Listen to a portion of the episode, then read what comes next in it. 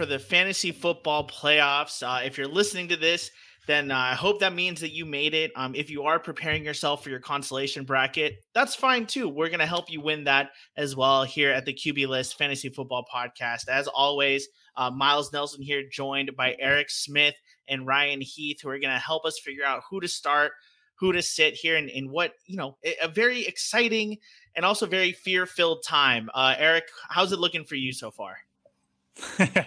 it's uh, I set my lineups last night, or my, excuse me, my rankings last night, and went to bed and just was fearful of what was going to happen by the time we did this podcast. So it's fine. Um, I was going through like snap leaders for uh, running backs this week. Uh, Sony Michel, 100 percent of the snaps. Uh, James Conner, 96 percent. Like we we've got names on here like Devin Singletary. Ty Johnson, like I, I don't know what's going on. So uh, we're officially at the time of the year where if you have healthy players and they don't have COVID, uh, just play them. Yeah, I you you mentioned obviously you misspoke when you said you set your lineups, but that's actually yeah. something I like to do at the beginning of the week is like quote unquote set my lineup so I can kind of gauge where I'm at, and uh, it's not pretty. It's it's not pretty uh, this time of year. Uh, Ryan, uh, hopefully you made the playoffs in a couple of leagues. How are you looking? Yeah, I made him in a few leagues. Actually, I, I you might have seen this on Twitter if you if you follow me on Twitter at QBL Ryan. I actually made the playoffs in 88 out of my 89 leagues. I'm definitely not lying about this. Um, and there, there's a spreadsheet coming so that you know I'm being for real. That I'm not making this up to look good on Twitter for the people that look at my tweets. So I I'm actually that good at fantasy football. All right. Well, um, Yahoo caps me at eight leagues, eight free leagues. So that's how many leagues I played in this year. Uh, because they won't let me do any more than that without putting some money down. And uh, you know, I'm just I'm I'm good. I'm good. So eight, eight leagues for me. Made the playoffs in uh two of them. Uh, great, great um, success rate there for someone who every week talks about this stuff ahead of time. But hey, fantasy football it's a lot of luck it's a lot of hope your guys don't get hurt or end up on uh, covid and this is a great week to have a bye week by the way if you got your first or second seed in your league and get a bye. You're sitting pretty because uh, everyone is on the covid reserve list. Um, 75 players or staff members uh, tested positive between monday and tuesday uh, and that doesn't we're not even including uh, close contacts or anything like that. It, it's a rough day right now uh, across the fantasy football industry. Obviously, a lot of those players um, or staff members aren't fantasy relevant. A lot of uh, you know defensive players, um, third string kickers, that kind of thing. Uh, but here are the fantasy relevant players uh, that are uh, have been placed on the COVID reserve list uh, at least since last Friday uh, Darrell Henderson Jr., Myles Gaskin, Odell Beckham Jr., Alexander Mattison, Jarvis Landry, Jamaal Williams, Mark Ingram, Christian McCaffrey, like as if that guy hasn't had enough to deal with this year. Uh, Austin Hooper, Baker Mayfield, Kadarius Toney, Phillip Lindsay, Cedric Wilson, and David Njoku. Uh, it's about 15 different players, uh, like most of the uh, Browns offense. Uh, Rams have been hit hard as well. In fact, there are actually seven teams that have been placed in enhanced protocols, which means that they've had to work virtually for the most part. Uh, that's the Rams, Browns, Falcons, Bears, Lions, Vikings, and Washington football team, who I believe lead the league in uh, members of the organization that are on the COVID reserve list with 17, 17 members of Washington on the COVID reserve list. So, uh, yeah, rough time of year. Rough time of year. Yeah, you didn't even mention the Chiefs, who've lost like their best defensive players. Uh, it's been pretty rough all across the league, and um, but yeah, good to see Washington uh, setting the bar high for the rest of the league. So we can follow in their footsteps. Uh, whatever that front office is doing and the coaching staff is doing is obviously going well let's let's not follow their foot let's do the exact opposite. Um, but with so many players testing positive i don't even know that we've seen the full ramifications of everything. Now with that said everything happened on monday and tuesday. It seems like today was actually a pretty slow day. We're recording on wednesday from a COVID perspective, obviously a lot of news comes out from Wednesday practices, but not a lot of new players placed on COVID reserve. So I, I hope that we've seen the last of the you know major waves of players being added on to the list. Um, a lot of these players are vaccinated, and so by virtue of being placed on the list so early in the week, there is technically a chance that they could be uh, eligible to play this weekend. Um, as with everyone. It's not likely that they play the very first week, but we've seen Keenan Allen already been activated from the COVID list about eight days after he was placed on it. So guys like Darrell Henderson Jr. and Myles Gaskin, who were placed on the list at the end of last week, there's a chance that they play this week. Um, so just keep a close eye on some of these players. Um, Roger Goodell did state on the NFL Network today that they don't expect to postpone or reschedule any games. That was a thing of last year when we had Wednesday night football and Tuesday night football and switching of bye weeks and all that stuff. We've apparently moved past that. Um, I guess Cleveland's just going to have to roll out, you know, Case Keenum and I don't know Anthony Schwartz. I, I, don't know who else is still on that team now with everyone, uh, you know, on on the COVID IR. So uh, just something to keep an eye on. What what are you expecting? Are there any moves that you guys have made in response to all of these COVID, uh, you know, reserve designations? Any players that you've been looking to pick up um, to replace someone uh, or anything like that? Yeah, uh, I, I, think it's not a bad time of the year to get a backup quarterback just in case. If there's a good one on your wire, grab them. I know we haven't had quarterbacks necessarily hit a lot right now, but that could happen down the line. I know I've picked up some backups where I have like Lamar Jackson or whatever, but it's a good time to get depth at your positions for sure. Uh, maybe not have seven running backs on your team that you're just not going to start. Uh, there are some uh, Arizona Cardinals I've picked up. That's not so much COVID related. That's just more depth. We'll get to that in a little bit, but um, otherwise, like I, I mean, if you if for some reason Van Jefferson was out there, uh, he is really appealing with uh, Odell Beckham on the list right now. So I don't know. I, I think it's pretty much the usual suspects, but really try to get some depth going right now because you just don't know what's going to happen between today and tomorrow.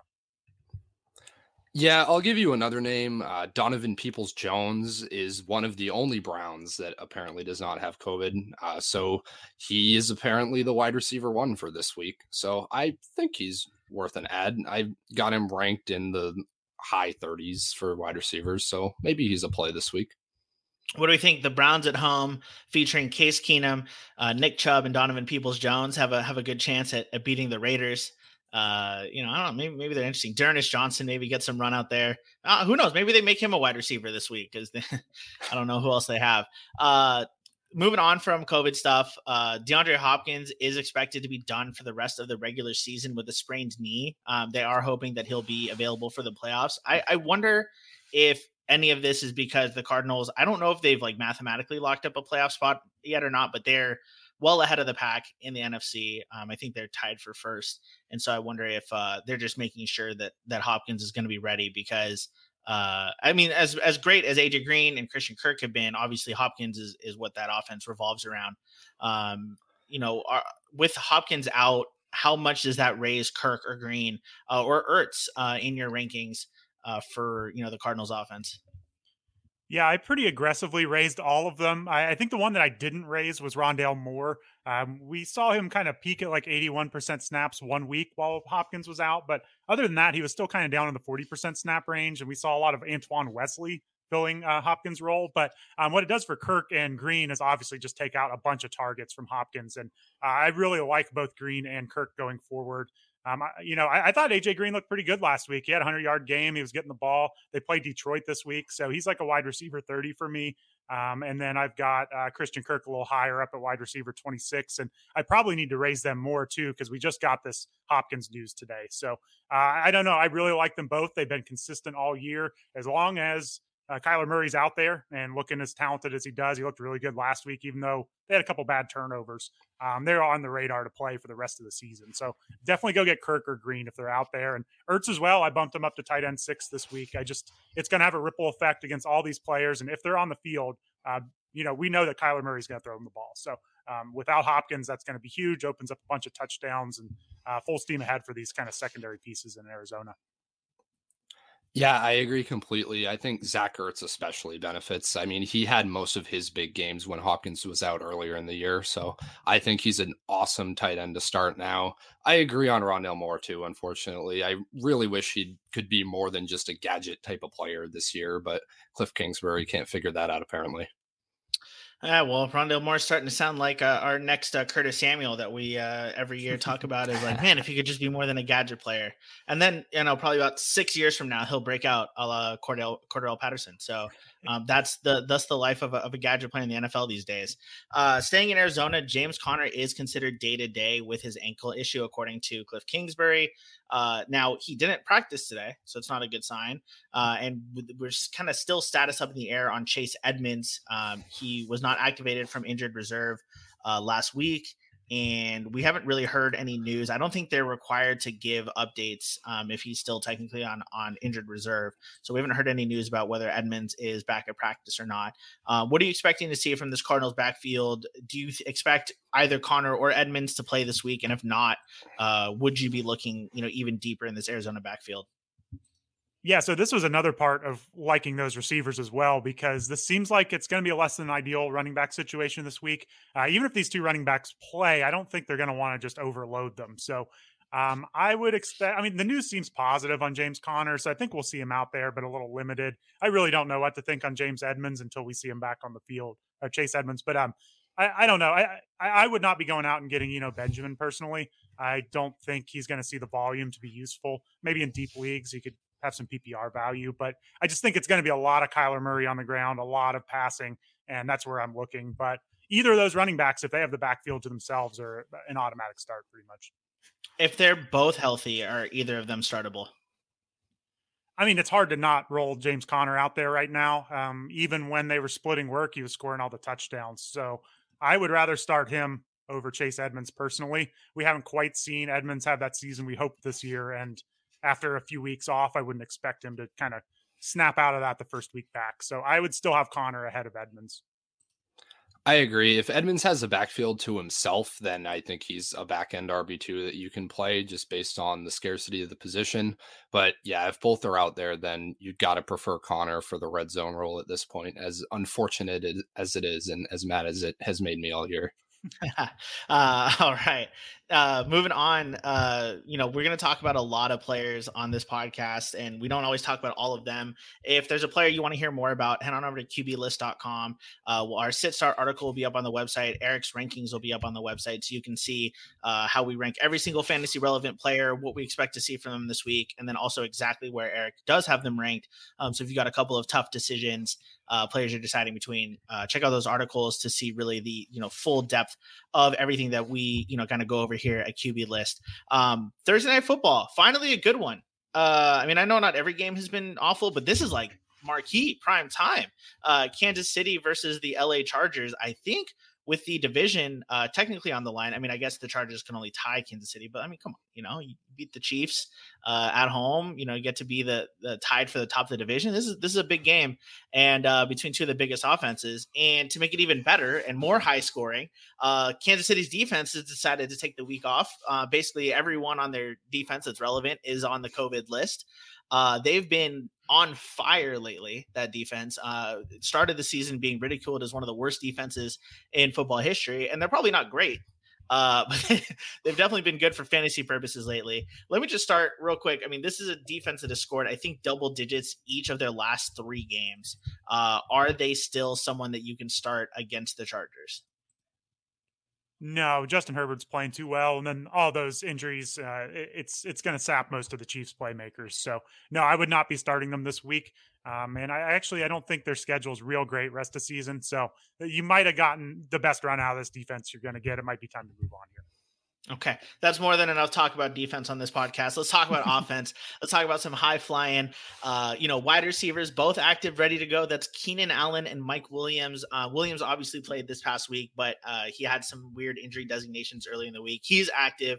Keenan Allen activated from the COVID list, so Herbert's got both of his main weapons back. Um, all twelve percent of you out there that still have Jalen Guyton on your roster, you can drop him uh, he, he's not doing anything now uh, with Allen and Mike Williams out there. Are, are, both of them insta starts? Like, well, Allen is. Is Mike Williams an automatic start for you this week?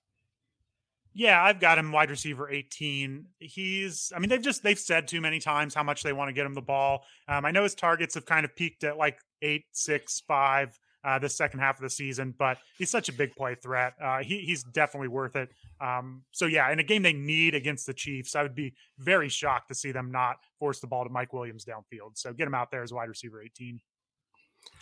I think he's fine as more of a flex type play. I have him wide receiver 29 this week. I, I might just have an anti Mike Williams bias at this point, honestly. Like li- listening to Eric lay out the case that a lot of their defense has been on the COVID list. I, I mean, yeah, it's probably a pretty good spot for him. I'm probably way too pessimistic here.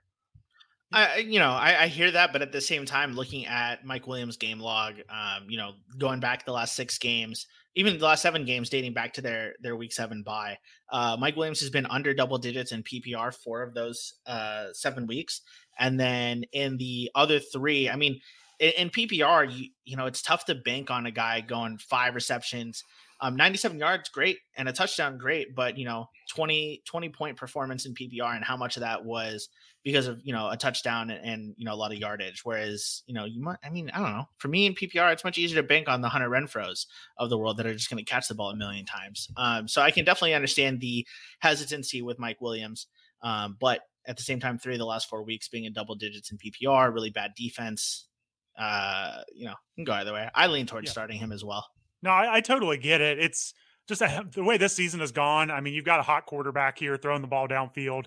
Uh, Williams can make plays. I mean, you look behind him on the list, you've got like, you know, DK Metcalf, who's been struggling, and Chase Claypool, that's a whole other conversation. Marquise Brown, like they're just, it starts getting pretty shaky at wide receivers. So I would suspect the range that Williams is in for me and Ryan is a pretty fluid group of receivers here. I would guess um, it's kind of that wide receiver two, early wide receiver three range. It's just I'm going to tend to go with the quarterback that's on fire like Herbert is, and if it doesn't work out, I can live with it. But like I said, this is a huge game for Chargers, just kind of for their whole franchise here, and uh, I would expect bombs away in this one for the whole franchise. He said they're going to move again if they lose this one.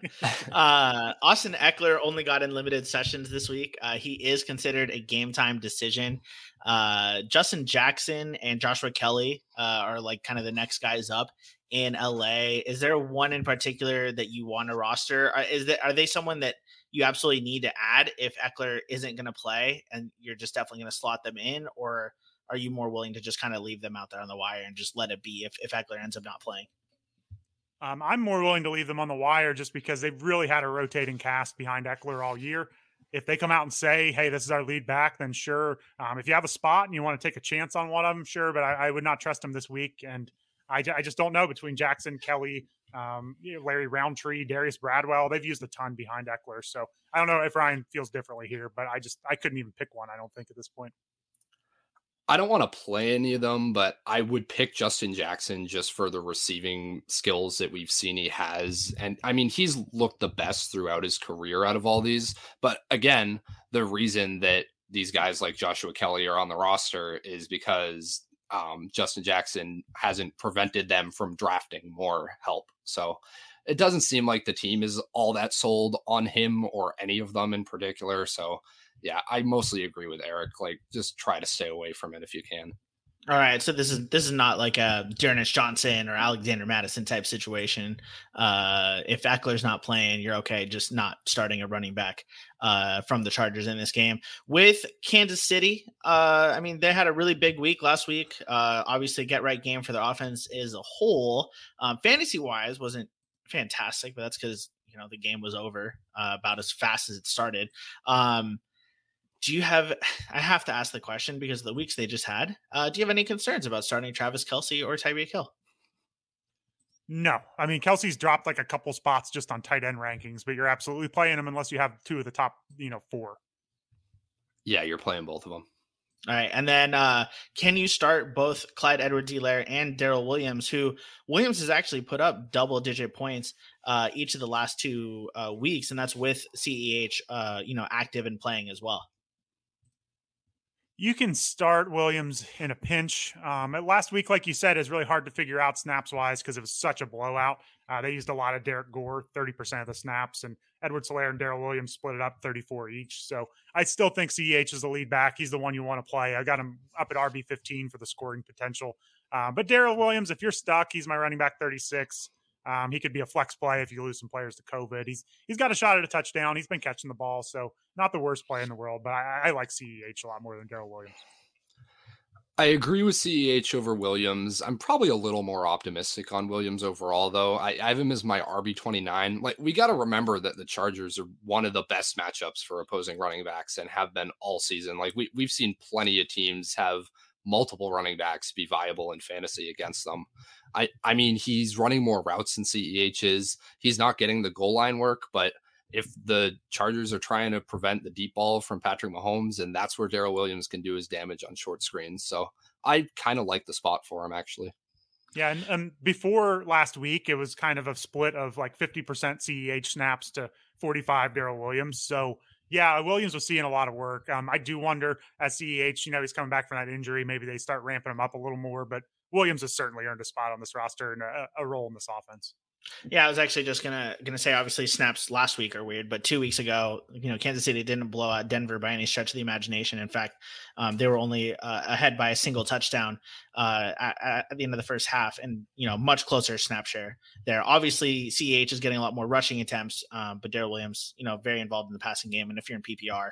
Uh, you know, yeah. you'll take that. So, uh, I mean, it goes without saying that you would start, you would rank the running backs in this game. Obviously, Ekeler and CH at the top, and then Darrel Williams above any Chargers running back, regardless of Ekeler's status. So, uh, you know, I got Darrel Williams. You can probably start him. Uh, if you're in a in a tight bind and uh, you need someone to start this week in uh, you know quarterback, tight end, or defense, obviously running back and wide receiver are going to do our best to help you. But quarterback, tight end, defense a little bit easier. Ryan, um, after taking a week off, uh, having some time to reevaluate your your streaming ideology and the way you think about it, uh, who are your who are your streamers? I, I wish I could tell you that I've completely reevaluated my streaming ideology, but I, I don't have that time or energy, even when I'm taking a week off the podcast. All right. So at quarterback this week, I've got Tua Tagovailoa. He's playing the Jets. Uh, the Dolphins are favored by like six points this week, which is really fun and not something that happens a lot, other than the last time they played the Jets.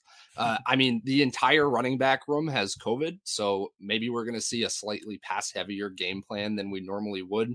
He just showed us 40 pass attempts in a win against the Giants before their bye. I really like this spot for Tua. He has Waddle and Parker both healthy now. This could be like a serviceable fantasy quarterback in matchups like this. So I have him as QB 13. I would play him over Lamar Jackson if we're worried about his injury. Um, but other than that, I'd just say he's like top of the streaming tier for me. All right. Uh, and I imagine Taysom Hill is finally above 50% rostered. Uh yes, he is. He he was around 60% when I looked last night, I believe. He's my hey, QB 10 this week. it's okay. You know, it's only so many times can we tell people to pick up uh Taysom Hill. So uh good job everyone. Way to get him above that 50% mark. Uh yeah, he's 58% rostered. Two straight weeks now of uh of you know 26 plus points in fantasy. So he's still out there for a lot of leagues and if he's out there for yours, uh go get him. Uh what about a tight end? Who who are you looking to start? Yeah, so at tight end, like everybody is above 50% rostered, unfortunately. So where and th- that includes guys like Jared Cook, by the way, is on like 60% of Yahoo teams. I'm I'm not sure what the deal with that is. Um, but I have Tyler Conklin this week. So sorry. This we we're going back to this well. He is 46% rostered, so just barely makes it in. The target volume really hasn't been there lately, besides that nice nine target week 13 he had. We were hoping there could be more of a bump uh, with Thielen out, but that didn't materialize, obviously. But I, I just can't talk myself into any other option, really. Like we're looking at guys like Ricky Seals Jones that just got out snapped by John Bates. Like I, I don't think there's any other even close to viable streamer this week. So we're just kind of on Tyler Conklin by default. Well, I'll, I'll say this: uh, about 14 tight ends. It's exactly 14 tight ends are rostered in more than 80 percent of Yahoo leagues. Um, and then you still have Pat Freiermuth at 68 percent. Um, so that's 15 tight ends that are are in you know rostered already in more than two thirds of Yahoo leagues. I think we're at the time of year where you're seeing a lot of teams. You know, the teams that picked up Freiermuth throughout the year, the teams that picked up, you know, Dawson Knox or, um, you know, maybe Mike Gesicki was available. They probably didn't drop their tight end um, because they were probably looking to supplement a guy like Dallas Goedert or Zach Ertz, um, and and so they could feel a little bit better.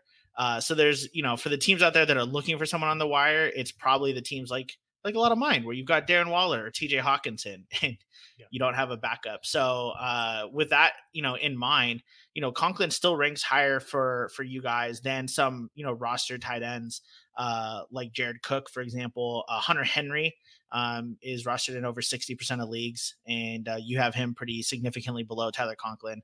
Um, Noah Fant, uh, you guys are split on, but uh, Ryan, you have Conklin ahead of Fant, and he's rostered in over 80% of leagues. Um, Eric has Noah Fant at, at tight end 12. So it, these are, you know, some some decision points you might have to make at tight end, and, and Conklin is the most readily available option out there. Yeah, he's really just the only guy that we've seen command volume throughout the year at different points, aside from, as I mentioned, Ricky Seals Jones. But we don't know how healthy he is, and mm-hmm. that's really tough to trust when he's not playing a full snap share. And I on Noah Fant, he just got out targeted by Alberto, who's I will not say the entire last name, but I I just don't know where we're at with these Broncos pass catchers at this point. Like I, I'm pretty down on all of them. I think so yeah, that's unfortunately where we're at. Yeah, and and just to your point on on Ricky Seals Jones, who some people might remember as being really good earlier in the year when he was healthy and Logan Thomas wasn't, and are looking at the same exact situation now. Um, when Seals Jones was the the number one tight end on the depth chart, he was playing you know ninety plus percent of the snaps. This past week, only played forty six percent of the snaps. Um, he was still the the number one tight end in terms of usage, but um, he wasn't being uh, you know on the field as often as he was early in the year. So definitely, I mean, if his snap share gets back up to what it was uh, before, he's certainly a lot more interesting. Uh, but I don't, I don't think you can bank your first week of the playoffs on Ricky Seals Jones jumping in snap share from 46% to something usable like 90%. Uh, and then defense, if you're out there streaming defense and you you missed the boat on uh, all of the the defenses that got picked up on the waiver wire, and you're uh, you know having to pick up you know whatever's left over, uh, who are you looking to to add here, uh, Ryan? Yeah, Cleveland is still just under 50% rostered in Yahoo. I really like their spot this week. They're home favorites against the Raiders. They are implied only 19 points. That's one of the lowest totals of the week. Um, the weather calls for a lot of rain. I haven't seen the wind forecast, which is what's most important, but could be a really ugly game. And I just got to suffer through the Raiders this past week, and Derek Carr doesn't seem to want to make any big plays. So we'll we'll just say that and leave it there. Well, there there's some talk that uh, Carr might be uh, sidelined in favor of Marcus Mariota. We saw him a handful of times out there in, in kind of gadget plays this past week. I don't think it'll actually happen, um, but that reporting is out there. Um, and I, I actually think that probably makes Cleveland even more exciting as a defense if Mariota is the one under center. Uh, let me just ask you real quick. There's a couple of other defenses that were in the most added among Yahoo and are still under 50% rostered, and that's the Philadelphia Eagles and the Minnesota Vikings, um, both uh, under 40% rostered. Uh, Philadelphia's uh, facing Washington, uh, Minnesota's facing Chicago. Uh, any interest in either of those defenses? Do they rank even close to Cleveland for you? Um, you know, what, what's your thoughts? Yeah, I would actually rank the Eagles above Cleveland. I think I I think that as hapless as Vegas has been, I think Washington has looked even worse as of late. So I'd go with Philadelphia. It's the same thing. They're also favored at home, so that works out for me. Um, and then Minnesota, I think you can play them. They're fine. I would prefer Cleveland. I think Justin Fields has been playing a lot better lately, and I'm kind of excited to see what happens. Yeah, I think one good thing about the Eagles is their schedule. It's Washington, then New York, and then Washington again. Especially if Taylor Heinicke is banged up and not playing, so it's a really nice three week schedule. And uh, if you just look at the box scores here, like sure they only put up five fantasy points against the Jets and Giants the last two games, but uh, they only gave up 13 and 18 points. Like you know, those defensive scoring can kind of fluctuate if you don't get that touchdown or a couple fumble recoveries. So uh, the defense is playing relatively well and a really nice schedule next three weeks for Philadelphia. Uh, cool. All right. Well, let's uh let's get into the actual, you know, the real the real positions here, right, where it all counts. And that's running back and wide receiver. Um, but before we do that, obviously between now and Saturday, as we've got some games on Saturday this week, a lot will change. Um, there'll probably be a lot more players placed on the COVID reserve list or close contacts or uh, you know, James Conner injury news comes out, stuff like that. Uh, obviously, you know, we can't react to all of that, but what you can do is come on over to our Discord server. Uh, you go to pitcherlist.com slash plus, sign up for PL plus, and you get access to the entire uh, QB list staff. You can ask all of us your questions Saturday morning, Sunday morning as you're setting your lineups. Um, you know, we're here to help with all kinds of leagues, um, dynasty leagues, guillotine leagues, uh, two team leagues, 20 team leagues. We're here for it all, DFS as well. So, um, you know, come on down, come talk to us with all your, all your questions. Um, and as we move forward in this podcast, just remember, um, we're talking about 12 team PPR leagues. Uh, if you're in a standard league, if you're in a deeper league, just keep that in mind as, as we talk about these players. Uh, it might, you know, kind of change our evaluation there. Uh, but let's talk about running backs. Uh, the first kind of the big news and the positive news uh, Michael Carter is coming off the IR, and uh, head coach Robert Saleh has already said that he's going to play this week against the Dolphins. bad news Tevin Coleman also returned to practice, which I mean, I guess it's good news for Tevin. Good for you uh, bad for fantasy teams because uh, you know Carter coming back from an injury, coming off of IR. Uh, can we just fire him up right away, especially if Coleman, who was the RB one in uh, Carter's absence, uh, is going to be healthy and playing as well? Yeah, it's we're really gonna have to listen to the coaching here, what they say about Carter, what their expectations are. I mean, he was he's obviously our favorite of the bunch. He was looking really good. Uh, before he got hurt, um, he had like a 70% snap game and a, a 60% snap game. So he's definitely leading the way. Uh, I would want to play Carter. I would be a little worried though. And uh, you just throw in the fact that it's the Jets offense too, and maybe the upside isn't the greatest. I think you can make a pretty good case for uh, in a playoff game not trusting him this week. So um, all these, everyone returning at once puts everyone else off the table. So unless uh, a couple of these players don't make it back, you're sitting the rest of them. So it's really just Carter for me, and I'd I'd be hesitant to put him out there this week. Ryan, what's your what's your enthusiasm about playing Michael Carter? Not very high. Uh, j- just kind of shooting from the hip here because th- this news is new to me. As I said before the podcast, uh, half the stuff that Miles is going to say today, I haven't even read the news for yet. So that's that's how crazy today has been. But just shooting from the hip, I'd probably end up ranking him around RB 26, 27 in like that Devonta Freeman, Chuba Hubbard type of range. So I think he's a possible flex, but not someone you're rushing to play. Yeah, for whatever it's worth, uh, prior to the injury, Carter had uh, seen double digit um, rushing attempts in uh, six straight games. Um, and then even going all the way back to week two, uh, because he had uh, nine rush attempts in week three and then 11 rush attempts in week two. So that would be eight straight games for him in double digits. Uh, scored double digits in PPR uh, every single week uh, during that stretch, except for one, and that was against the Colts. So, um, you know, Carter was getting quite a bit of work, uh, scoring quite a bit on a Jets offense that I think through that time had seen three different quarterbacks as well. Uh, so he was he was able to be relevant, you know, kind of regardless. And I don't really think we saw too much of the other running backs during that time um, you know, a handful of attempts from Ty Johnson, a handful of attempts from Tevin Coleman. Um, Austin Walter existed for like a week. So it's uh it's just the kind of thing where I think Michael Carter uh you know, you you could feel pretty good about his workload assuming that he is healthy. Um, and it sounds like based on on the way Saleh was talking about him that he is. Uh, running backs that did not practice today. Uh, give me your uh, one through 10, Eric. Do you expect that this was just a rest day? That's a one, and you're not worried about it. A 10 being like, I don't think they're going to play this week. Um, let's start with Leonard Fournette uh, down in Tampa Bay. He did not practice today. Yeah, we'll go uh, two rest day. All right, Tony Pollard. I'm still skeptical. I, am going to put like a seven here. Yeah, it did come out after the podcast last week where we thought Pollard were like, oh, he's probably fine. Uh, he did tear his plantar fascia during during like a 56 yard touchdown run. Uh, so uh, you know, it, it's very very painful to tear your plantar fascia. Very important for running. Uh, so definitely can understand why they're they're taking their time with him. Uh, Kareem Hunt. I assumed he wasn't playing, so I'm going to put him at like a nine here. Um, I don't know. Did I miss some news that uh, leads us to believe he could play? No, but he didn't okay. practice, okay. and that was apparently newsworthy according yeah. to Rotoworld. No, that's uh, nine. Sa- that's nine then. Saquon Barkley. Uh, that, that's like a. I'll, I'll bump it up to a three just because it's Barkley, but I would expect him to play. And then finally, Elijah Mitchell. It's hard to know about this knee. I, am going to put him at a, a, seven until further notice. I'm I'm worried. I, I don't know if he's coming back yet or not. All right, and then obviously with Pollard, it's just play Ezekiel Elliott. Um, that that hasn't changed. Um, Kareem Hunt being out, does that change how you feel about D'Ernest Johnson? Like, should he be rostered in a lot more leagues?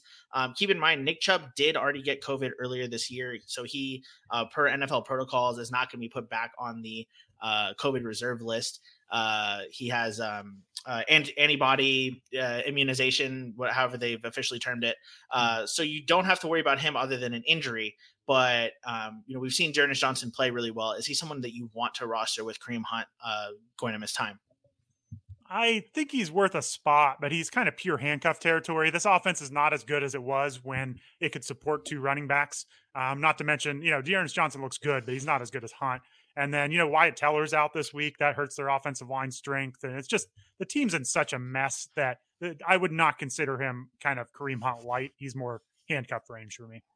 Okay.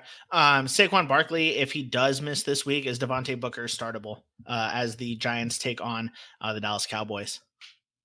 Yeah, I mean, he's even got work with uh, Barkley around. So, yeah, I, I don't expect Barkley to miss, but if he were out, he's going to get some work. Okay. Um, and then uh, running backs who return to practice on Wednesday, uh, Damien Harris, uh, Ryan, as our resident Patriots expert, uh, what do you expect to see this week with Damien Harris and Rhamondre Stevenson um, from from New England after coming out of their bye week? Yeah, knowing that he practiced today, I expect he'll probably be active on game day, um, but won't necessarily be getting the full complement of snaps, especially after Rhamondre Stevenson looked so good against the Bills, getting 23 carries with Harris missing time during that game and still carried the load, didn't fumble, didn't mess up anything that Bill wanted to happen in that game. So I think that they're probably not going to try to rush him back too much. I would honestly expect Ramondre to probably lead the way in carries in this game if both are active. So does that mean if both are active that they're both interesting or neither of them are interesting or is it is it a one or the other situation? Yeah, if both are active, I think they both become less interesting. I don't think this game is going to be particularly high scoring. Um, but if Harris isn't active, then I have Stevenson as a rock solid RB two. Okay. Um, Eric, I, I, noticed you have you're a bit lower on Rhamondre Stevenson. Um, you have him around running back 30. Uh, if he is that with assumption Damien Harris was going to play, um, or is that even without Damien Harris, you're just not that interested as they as they face you know a really really tough run defense in the Colts. No, that was with Harris expected to play. I've got Harris up at RB 22. So I'm just kind of expecting a 50 50 split, something like that, 60 40. Uh, so I, I, would be interested. Like, I know the Colts have given up the fifth fewest PPR points to running backs, but in some ways, I feel like the Patriots are a little like immune to that kind of stuff. I mean, they've got such a good defense. You know, they're going to run the ball. Like, the Patriots aren't, aren't going to get shut down, I think, on the ground. So there's something to go around here for both of these teams. They're playing well. Both running backs are talented. So I think you can start them both um, but it's going to be a little sketchy. Yeah, like obviously with the health and then just with this shared workload. But they're both in that RB two to RB three range for me. And if Harris is out, I, I agree. Stevenson's a, a really good play this week. All right, and then just keep in mind that game is on Saturday. Um, so on the good news, you'll know a little bit earlier if you're starting uh, Damien Harris or Rhamondre Stevenson or both or neither. Uh, but you'll be able to make that decision a little bit earlier uh, and can you know adjust accordingly if necessary. Um, let's move on to Philadelphia. Miles Sanders did get in a limited practice on Wednesday um, as he uh, deals with an ankle uh, injury, and then Jordan Howard uh, also practiced on a limited basis on Wednesday. Um, he has not played since Week 11 uh, with uh, the knee injury. So, you know, as we weren't really sure what we'd be getting from Sanders or Howard uh, coming off the bye week. Uh, Boston Scott was one of the most added running backs on Yahoo, uh, as he would be the one to gain. Um, you know, in in a situation where neither of them can play. What are you? Where's your head at as you kind of track Sanders and Howard's health, uh, Ryan? Yeah, my head is at Miles Sanders gashing the Jets the week before the bye and then getting hurt and being really mad about it. Um, so, so I'm kind of just in the mode of like just zen, hope that Miles Sanders is okay and can play. And I think if he is active, then he's gonna lead the way, especially after how he just played. So I wouldn't worry too much about Jordan Howard if both are active. I think Sanders is still like a back end RB two flex type of play. All right, Eric, what do you think?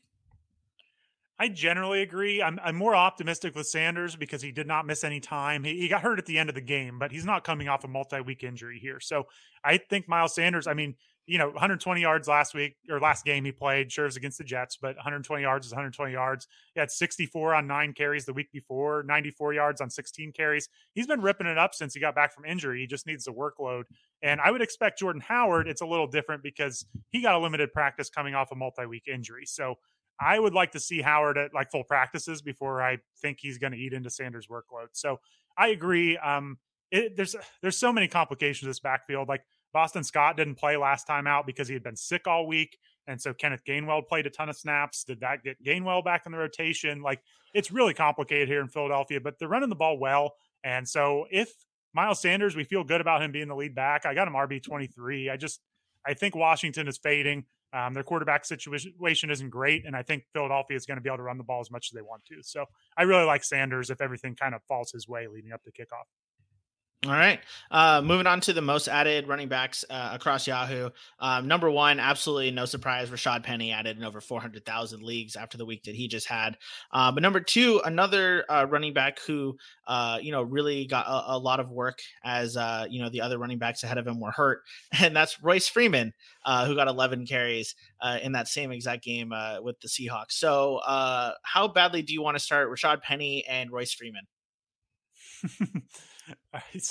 man, Rashad Penny. There, has been so much going on this week. I forgot that Rashad Penny is a thing now. So um, it, the the fact that they're at Los Angeles playing the Rams is kind of the the cold water on this for me. I've got Penny RB twenty five. I do think he's worth picking up, and I think he's worth starting if you need to. Um, it was still, you know, 57% of the snaps last week. So let's not pretend that, you know, he was some workhorse out there for 80%, but he looked good. And hey, I, I, think you can ride the hot hand at this point. I just don't love the matchup against Los Angeles. So um, that's kind of where I'm at with Penny. But I mean, the rest of that backfield's so bad that I, I do think it's his backfield for as long as he stays healthy. I would agree. I mean, he's the type this time of year that even if you don't want to play him because of a bad matchup, you should be picking him up to make sure he can't be played against you uh, because other teams might need running back depth more than you do, and he he is some easy running back depth right now. So, yeah, I think he could potentially be interesting down the stretch, though. I mean, they get the Bears next week, I believe. That's a way better matchup. Russ has looked better as of late. That he could be pretty interesting in the fantasy playoffs. All right, and then uh, I noticed you both uh, you didn't want to answer the question about Royce Freeman. I know David Johnson is back, but Rex Burkhead is out, and Burkhead did have 44% of the snaps last week. So uh, Royce Freeman, again, 11, 11 carries for a uh, grand total of, uh, was it 15 yards? So uh, back to the Royce Freeman that we uh, have come to love and expect. But eight targets, six receptions for 51 yards makes him very interesting in PPR. Are you interested enough to continue to play him? Yeah, that Texans game last week, like everyone you looked at had a crazy number of targets. Um, I need to do some analysis of that game. He must have just funneled 12 targets to every, like all four players on the team. Cause I know Mills was throwing a lot, but uh, it sure seemed like everyone had 10 targets. Um, I like, I guess Freeman's interesting in a PPR league. It's a bad team. They've shuffled these running backs around all year, but they get the Jaguars. So maybe something happens this week. Um, if he's getting the passing game work, that is the role that I want on this Houston team. So uh, if I knew he was going to be out there catching passes again, I'm in. It's just they've changed it from week to week. It could be David Johnson this week for all we know. Yeah, I was going to say replacing Rex Burkhead with David Johnson is not good for the Royce Freeman being the pass catching running back. And then going from playing in Seattle where they lost by 20 to the Jaguars who they've already beat earlier this year uh, and soundly. Um, it's it's not like uh, this is going to be a game where Davis Mills needs to throw 49 times again. Um, is anyone checked on Davis Mills' arm by the way? Like, is he okay? 49 pass attempts. That's a, that's a lot, especially for a guy who's not started much this year. So, uh, all right. Um, other uh, most added running backs, uh, David Johnson, number three. Um, don't play either of these guys, please. Uh, Michael Carter, number four. He had been dropped in enough leagues that he uh, shows up as the number four most added running back. Um, he's still available in 31% of Yahoo leagues. Um, even if you're not comfortable playing him this week, coming out of the IR with the way that he's played uh, this season, um, and they get Jacksonville uh, next week. Uh, he's definitely someone that you should be rostering. Of course, then they play Tampa Bay and uh, Buffalo, so that's that's fun. But uh, at least in the meantime, you got uh, two decent matchups here with Miami and Jacksonville. Um, speaking of Miami, Malcolm Brown, the fifth most added running back, he is uh, practicing this week. Uh, is potentially going to be coming back from injured reserve. Uh, Duke Johnson, I believe, is the next person on the Miami Dolphins depth chart. Uh, are you just praying that like Myles Gaskin comes back from the COVID reserve list in time, uh, or should we be adding Malcolm Brown in the hopes, or not hopes, but like uh, if there's that potential that he's the number one running back in Miami? I, I just can't do it with Malcolm Brown. I mean, he didn't hit double digit carries at all this year. We've just seen it. I mean, when he was on the Rams, he couldn't really produce. When they were, you know, just lighting it up with Gurley at running back. I, am just out on Malcolm Brown. He's just more of a, a fantasy nuisance at this point. Glad he's back. Uh, coaches love him. Must be a good locker room presence, but uh, he's not going to be on my rosters. How how dare you uh, say that he didn't perform with the Rams when you know well every year week one, week one. he went off and then we never saw him again. Yeah. Uh, or or never saw him in fantasy. We saw him plenty in front of like Cam Akers though. Uh, yeah. Is there any interest in in Miami's uh, backfield situation for you, Ryan? No, when as soon as you said the name Malcolm Brown, I just got a vision of Myles Gaskin being active and us being all excited, and then Brown getting like 70% of the snaps for some reason and going like nine carries for 24 yards. So that that's where my head is at right now. Um please don't do this to me. Yeah, wow, nine nine whole carries for Malcolm Brown. You're really uh, expecting him to, to get the ball a lot there. Yeah. Um, but yeah, Gaskin placed on on COVID reserve, I believe, on Friday of last week.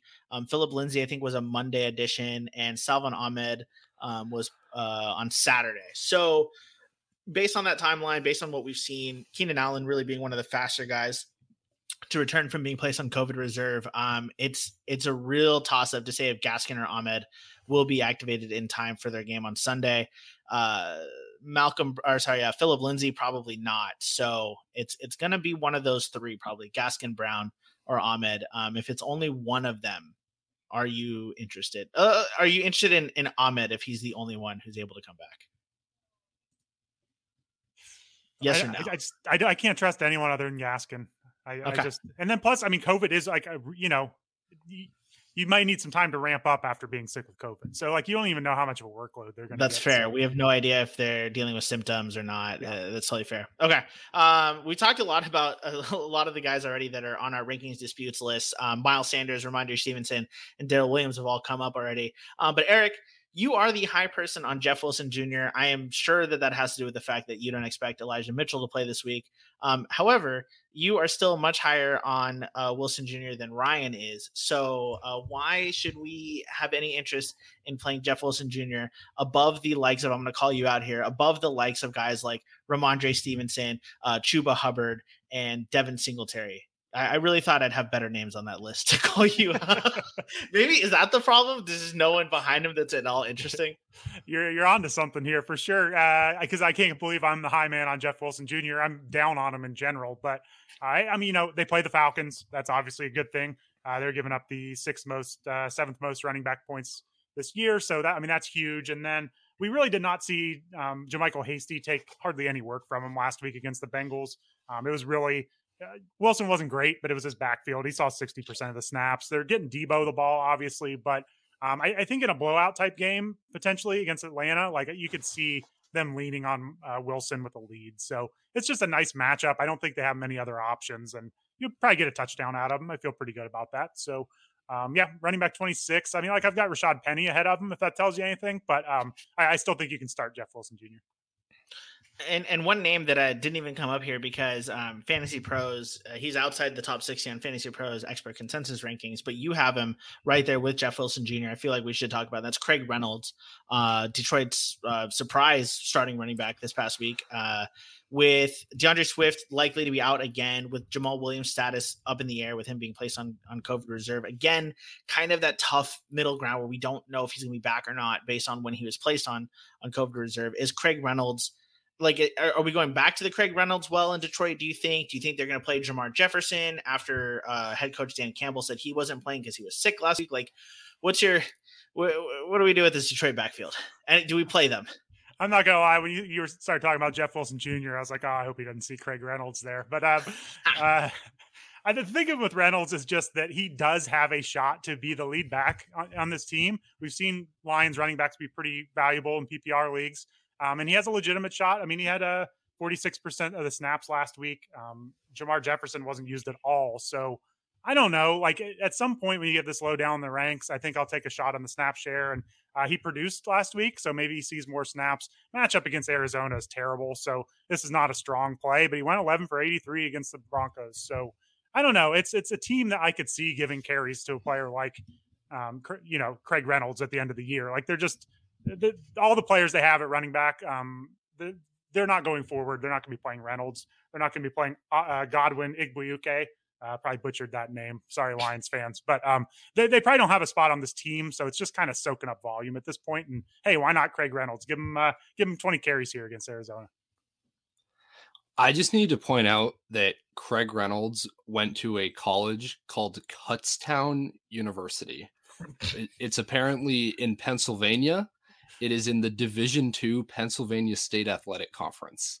I I, am so I'm uh, just peek behind the curtain. I'm typing his name into Player Profiler just... as this conversation's happening on the podcast. And Player Profiler does these things where they'll have like jokes or little Easter eggs on the player pages sometimes. Like Cooper Kupp is like a dark angel or something. Um, so I read Kutztown and I'm like, that has to be a joke, right? Like that can't actually be a school. Like this is like a this is a meme or something. But no, it's it's a real school. I typed it into Google. All right, well there they you have go. a Cut, website. Kutztown. I mean, it must make uh, the coaches' jobs very easily uh, easy when they're uh, cutting players from the from the roster. They don't, you know, make the cut and tryouts. Like, well, that's Kutztown, baby. I, uh, I, was literally going to player profiler as well. Um, his best comparable is uh, Vic Ballard. Uh, and Vic Ballard's best comparable is Alfred Morris. So uh, this is what we're talking about here. Two, two, two degrees of Alfred Morris. We'll take it. Uh, and then with um, uh, other players that you guys have ranked high. The two of you are actually both high on Sony Michel. Um, and Ryan, you're actually uh, even higher than Eric is on Sony Michel. You got him as a top 10 running back. So uh, is it, you know, just the volume with Darrell Henderson, you know, both dealing with an injury and on COVID? Um, is it the matchup? Why, why do you want to play Sony Michel so badly? It's really all of those things. I, this ranking of top 10 does assume that Henderson isn't playing or is severely limited. Um, but I mean, he's seen over 20 carries two weeks in a row now, 90% of the snaps. Seattle's a really good matchup for opposing running backs. I there's just not a lot to complain about here. I know we didn't really produce against the Cardinals, but that that's a tough matchup for opposing running backs. I'm not going to hold that against him too much when he's seeing the peripheral volume and usage. So, yeah, he's throw him in the top 10. Why not?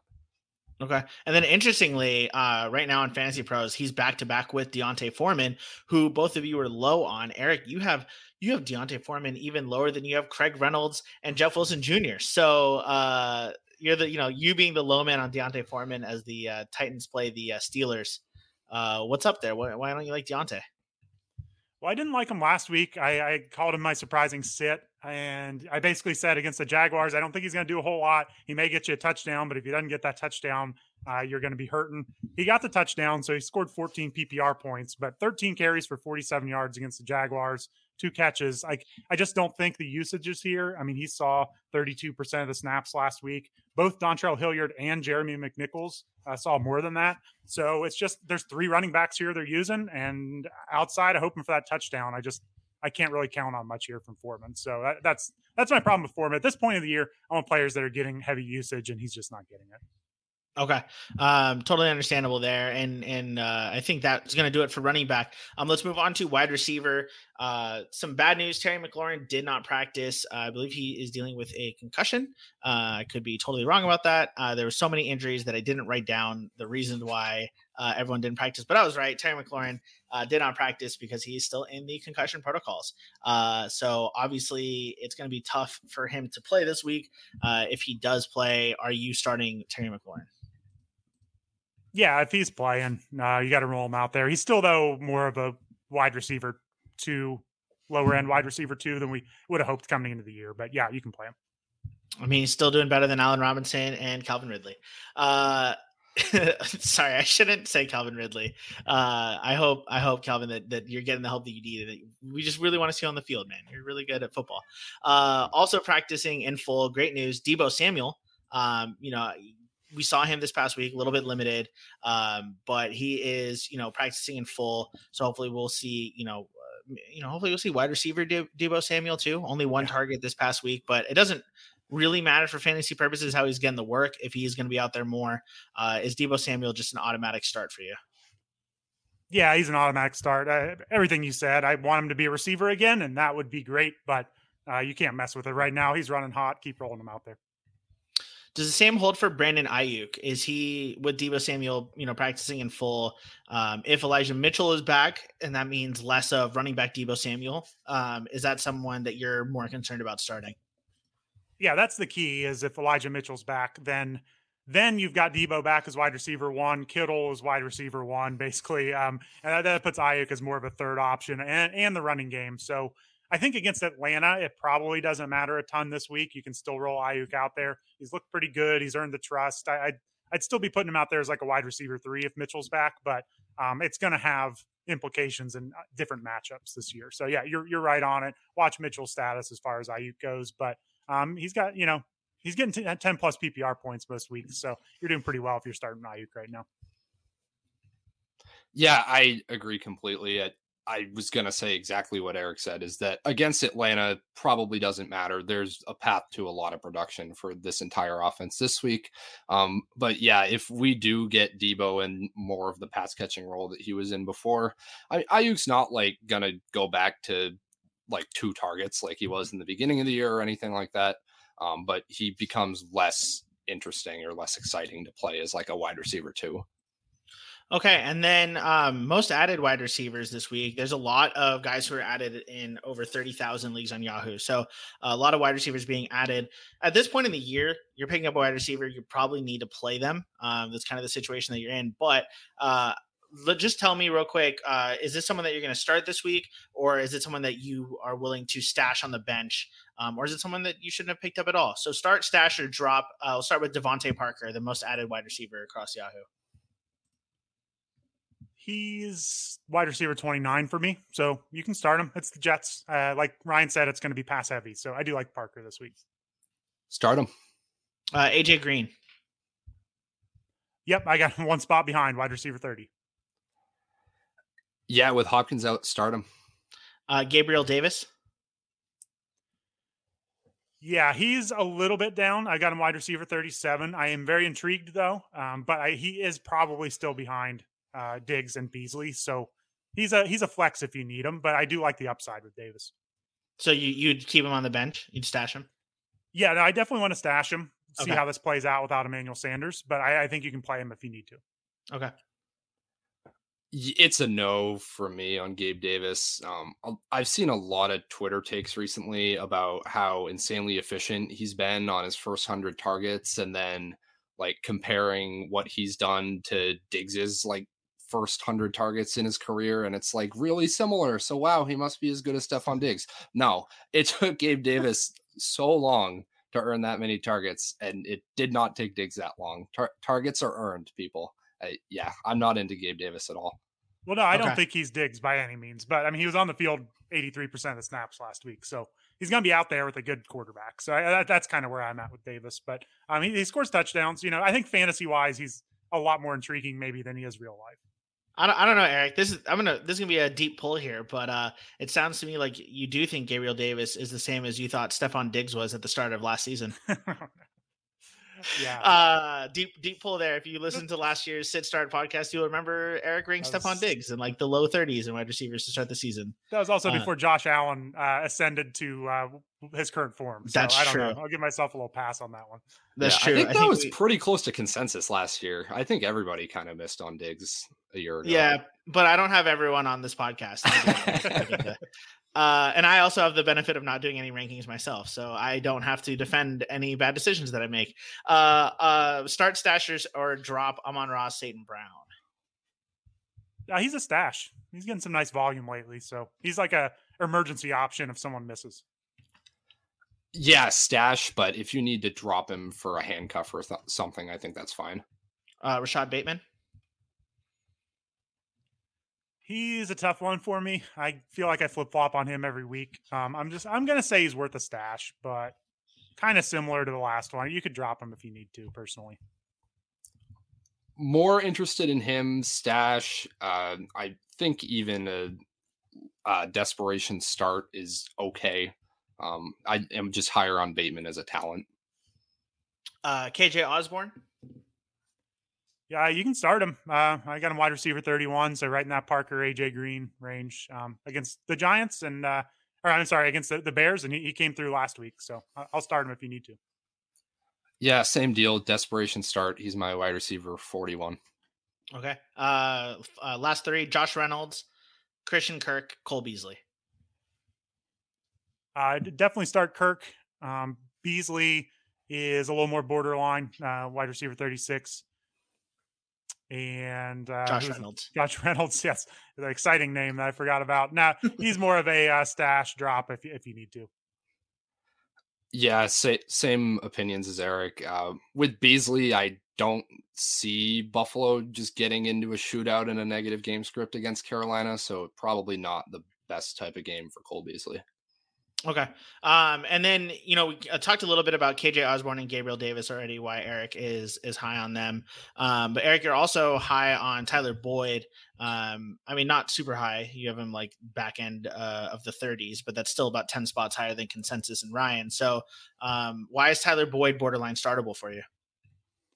Yeah, he's just he's finally seeing the work. Um, he was just he really dried up the middle of the season, but um, he's had you know eight targets, seven targets, five targets. Those are three of the last four games. He did have a dud week, but um, I Burrow has just looked so good recently. Uh, they are in complete like every week is a playoff game for the Bengals right now. Um, they're getting the ball more to Boyd. He's he's he's productive when they give him the ball. So it's just the point of the year where if I can get a receiver with a talented quarterback, I'll take my chances. So again, wide receiver 39, it's not super high, but um, I'd rather play him than uh, you know, trying to pick one of these Giants receivers or something like that. That's basically where he slots in for me.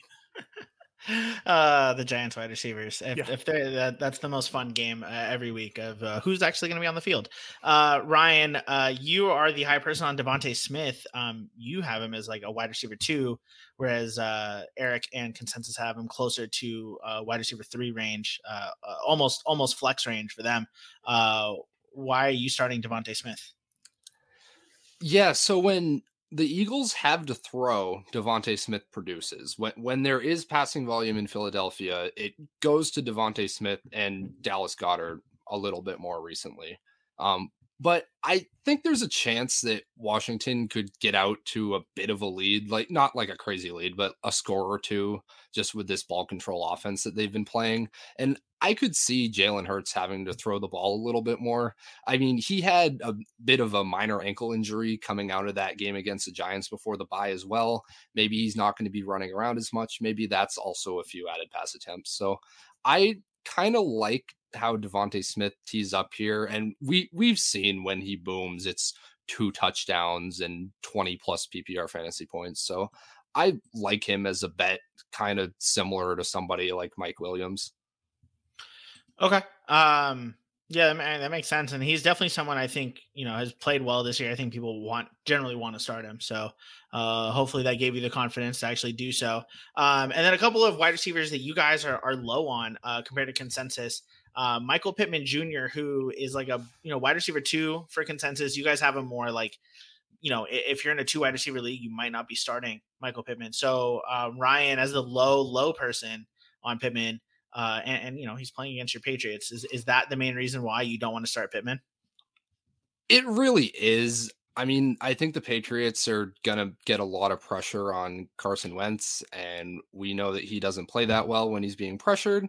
Um, and also against these teams that have like one clear number one dominant receiver, Belichick loves to stick safety help on him and pretty much just neutralize him for the entire game and make sure that he can't get loose. So I think this is probably looking more like a floor game for Pittman. I still have him ranked wide receiver 30. Like you you can flex him if you want, but mm-hmm. I'm just not expecting huge things from him.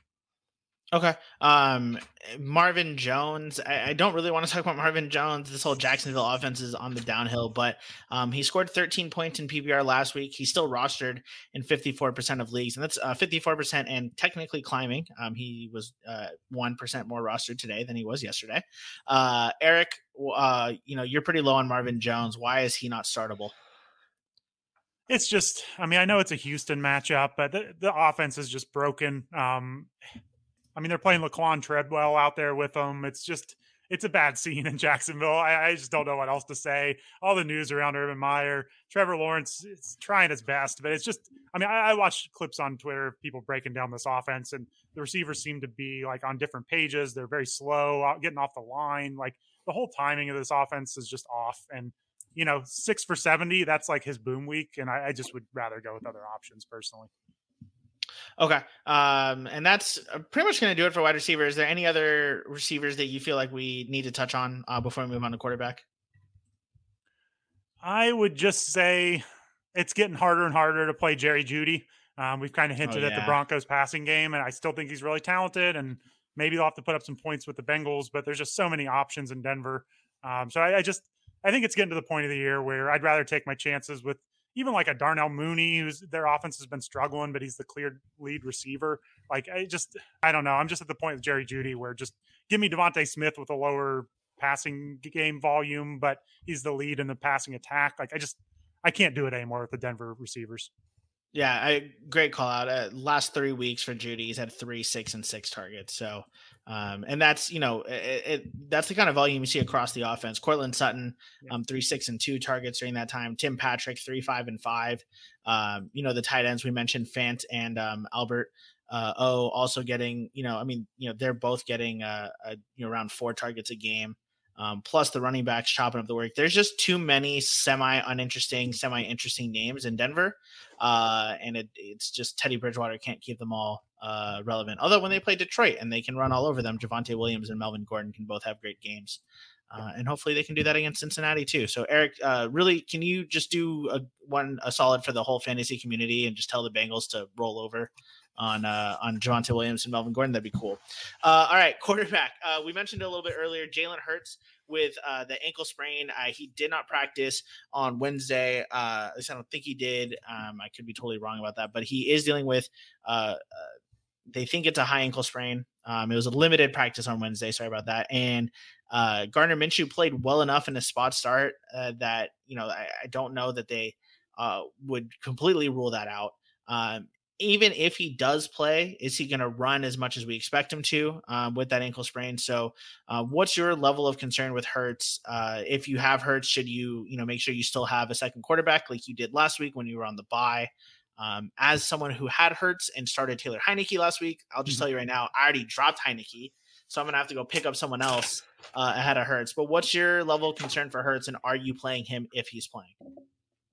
I, I think I'm playing him if he's playing. Well, I mean, I know I am. I have him at quarterback six. Uh, I, I think a couple reasons. He's so reliant on his legs that I just find it hard to believe they're going to roll him out there if he can't run very well. So I expect if he plays, he's going to be mobile. And Washington is really bad against the pass anyway. I, they've gotten better recently for sure, but um, they're giving up, you know, plays in the passing game. So I, I, just think between, you know, he's got some chemistry going with Goedert and DeVonta Smith is, you know, an intriguing player. So I just, there's enough reasons to like Hurts here. Um, as long as he's not a statue back there, I think we're in good shape. Yeah, I agree. If he plays, you're playing him, especially with this matchup. But yeah, I think it's a good idea to have a backup plan going into the weekend. I there are a few guys that I think are viable spot starts. I already talked about Tua.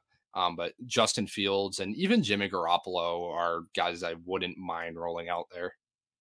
Yeah, I'm actually uh, trying to figure out who to add um, to my team that I have Jalen Hurts on uh, as my backup option. I mean, Tua Tagovailoa is going to be the add, and I just have to figure out who the drop is. And this is a, a deep standard league, so there's not um, not a lot of good options on the wire. So I'm I'm loath to drop uh, Jamison Crowder. Uh, that's that's the point that I'm at in my league. Uh, okay, Lamar Jackson did not practice. Um, he's dealing with an ankle injury. Uh, I believe uh, Baltimore. You know, it, it, there's not a lot of optimism, but there's I don't I don't know. There's not a lot of you know great news out of there about Lamar Jackson. Um, they did sign Josh Johnson from the Jets practice squad, so we might see Josh Johnson starting quarterback part part two this year. Um, do you expect Lamar Jackson to play? And again, as someone who you know, is I mean, Lamar is probably even more reliant on running than Jalen Hurts is. Maybe not more, maybe the same. Uh, do you want to start Lamar Jackson this week? See, I'm more worried about him because Hurts had a week off and the bye, so he's had some more time. This is pretty quick here for Lamar. They're playing a good Packers team too. That just, I don't know. I don't think there's easily exploitable as Hurts' matchup. So I've got Jackson at QB 11. Um, that's if he plays, you know, maybe if the practice reports are good, you raise him up a spot or two. But I, I am looking for other options. I'm definitely looking having a backup in place. But um, yeah, I, I, think you can do better than Lamar this week. I he's been struggling anyway, and then you throw on a bad ankle. It's it's just this is one to avoid if you can. Yeah, Lamar is somebody that actually could get maybe pushed out there if he shouldn't, just with where the yeah. Ravens are at in the playoff race right now, that mm-hmm. we're probably not as concerned about them doing to Jalen Hurts. So even if he's active, if it smells like smoke, then it's probably a fire. And I would be looking for other really good options. Like there, there's guys like Joe Burrow that are probably rostered, but you could have him possibly. Um, I mean, there's Tua as we've talked about, and yeah, there's options that you can make work there's a there's a whole uh, uh, large population of our listeners there that that you just uh, uh, absolutely jolted into a shock like oh god i have to wake up from my nap. Uh, i did it to myself too. It's really bad. That that that that that sound i'm definitely uh, pavloved into thinking like oh my god i gotta wake up now.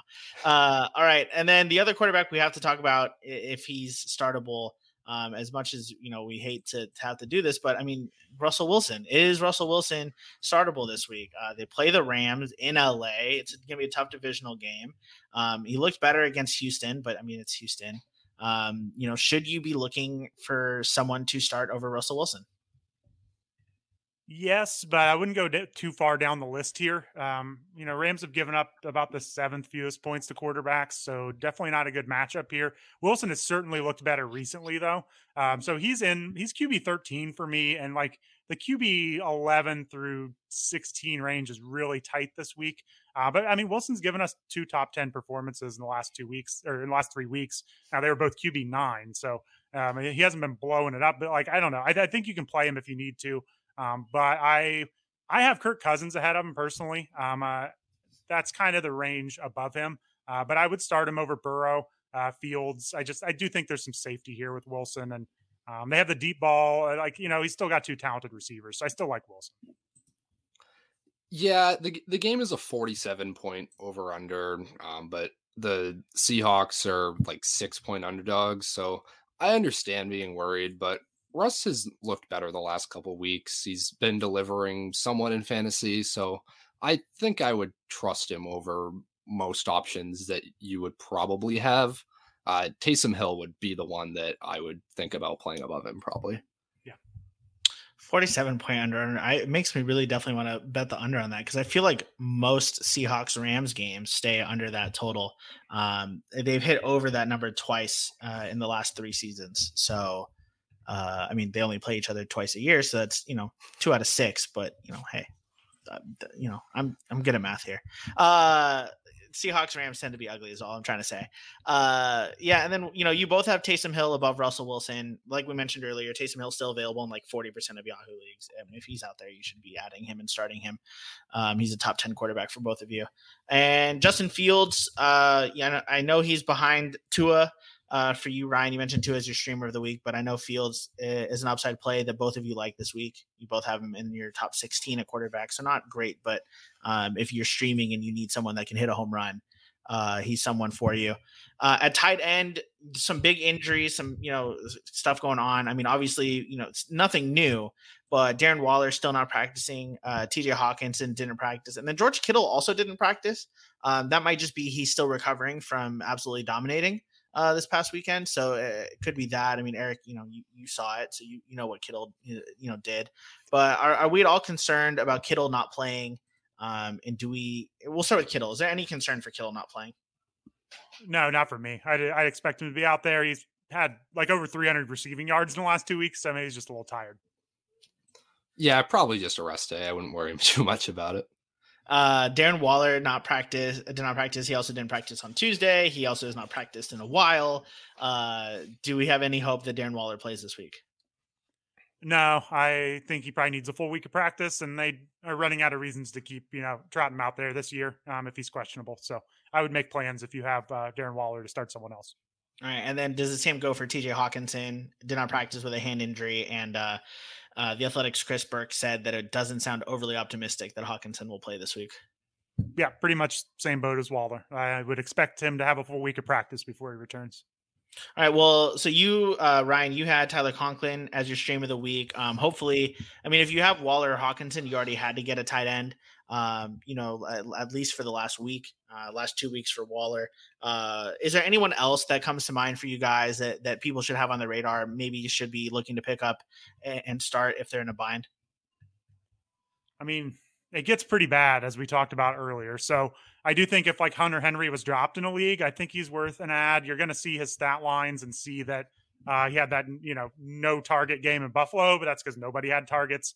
Um, and he was always right on the edge, like depending on touchdowns. So he had a few bad weeks, but like he's been scoring a ton of touchdowns. So I think Henry could score a touchdown, but after that, it gets pretty grim. Like uh, James O'Shaughnessy, um, he's getting like 70% of the Jaguar snaps. They play Houston. Uh, he's got six targets each of the last two weeks. Like it's not pretty, but that, that's how bad we're getting here at tight end. So um, I don't have real, real great names. It's like James O'Shaughnessy and CJ Uzomah and Ricky Seals Jones. It, it, gets ugly after Conklin and uh, Hunter Henry. I don't know how many rosters Cole Kmet is on, but that's somebody I'd possibly be interested in. He's had over a 20% target share the last three games. If we're expecting this jump from Justin Fields against the Vikings, maybe he's someone that's kind of interesting, but he just hasn't really been producing, even though he's been commanding the targets. So maybe maybe that is like an ideal buy low as if as if he had been higher before. But yeah, and as yeah. someone who started him uh, filling in for Higbee last week, uh, five PPR points. I'm I'm moving on, but no, I mean he does fit the profile. He's getting work. Uh, you have to deal with Jimmy Graham stealing touchdowns, so that's always fun. Uh, Cole Kmet is available in 74% of Yahoo League. So he's if you're really scraping the bottom of the barrel, he probably he probably is still in the barrel for you. Uh, you know, and then if if he's not, then God help you. I don't know. I don't know what, what else to do here. Uh, yeah, and then you know with tight end, I just want to point out, uh, Eric, you got Zach Ertz really high. We talked him about him at the top of the show with uh, DeAndre Hopkins being out for the season and what that does for Ertz's value. So, um, if you're the you know Ertz manager and you have two tight ends, um, as as I think a lot of people do at this time of year, uh, who are the only tight ends that you're playing over Zach Ertz? Yeah. I've got uh, George Kittle, Rob Gronkowski, Travis Kelce, Mark Andrews, and Dawson Knox. That's who I've got above Ertz this week. Um, they they play the Lions. Uh, Hopkins is out, and he, Kyler Murray's his quarterback. I just think it's a really good spot for him. I expect him to see more work and score a touchdown. So you look behind him, you got Dallas Goedert, you know, relying on Hurts, who's got a bad ankle, and Gesicki's been up and down. Freiermuth, Schultz has kind of fallen off. So uh, I think Ertz is pretty comfortably like tight end six for me this week. And then uh, Ryan, you only have Ertz a few spots below tight end nine. Who are the tight ends that um, uh, Eric does not have ranked uh, above Ertz that you do? Uh, I have Schultz and Freiermuth above Ertz, although th- this ranking was before the Hopkins news. I'd say he's probably pretty even with the two of them now. I could probably go either way between that trio. Okay, so we're back to 2019, and Zach Ertz is a you know top six option at tight end again. Uh, but yeah, I mean, you know, for I feel like most people who have Ertz, they're probably one of the people that have two tight ends. So Ertz is probably uh, the tight end that you're starting this week, unless you uh, were really smart and got both Ertz and Gronk because you were like, hey, it's 2016 and they're both really really good. I don't remember how long Ertz has been good for, but it feels like it's been a while.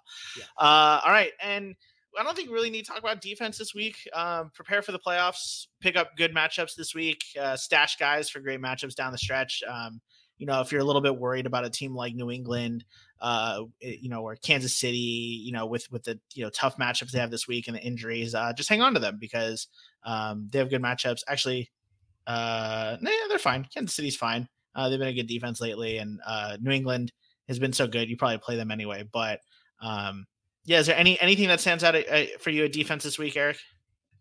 No, we talked it up uh, about it a lot up in Ryan's uh, streamer section. So go up there. We talked about some defenses, but like I said, the Eagles are one that's available. They play Washington, the Giants, and Washington over the next three weeks. So um, if you just kind of need someone to plug and play each week, you could get by with them for the rest of the playoffs, really. So um, otherwise, no, I, I think it's pretty clear this week. I mean, you look at the top of the rankings; they're playing against the Jets and the Giants and the Lions, and it, you kind of know what to do at this point of the season. All right. Well, best of luck to everyone out there. If you have a, a first week bye, you know, congratulations, and and uh, you know, we'll see you next week. And if you're out there fighting for your life in the playoffs, uh, good luck. Uh, hopefully, you know, there's not a ton more COVID news between now and, and Saturday and Sunday. But as always, uh, if you need more assistance, if you have questions, um, if you a lot of stuff happens between now and then, and you have a lot of uh, you know lineup questions, come on over to the Discord, come talk to us, and uh, we'll be happy to help you. Thanks so much for listening.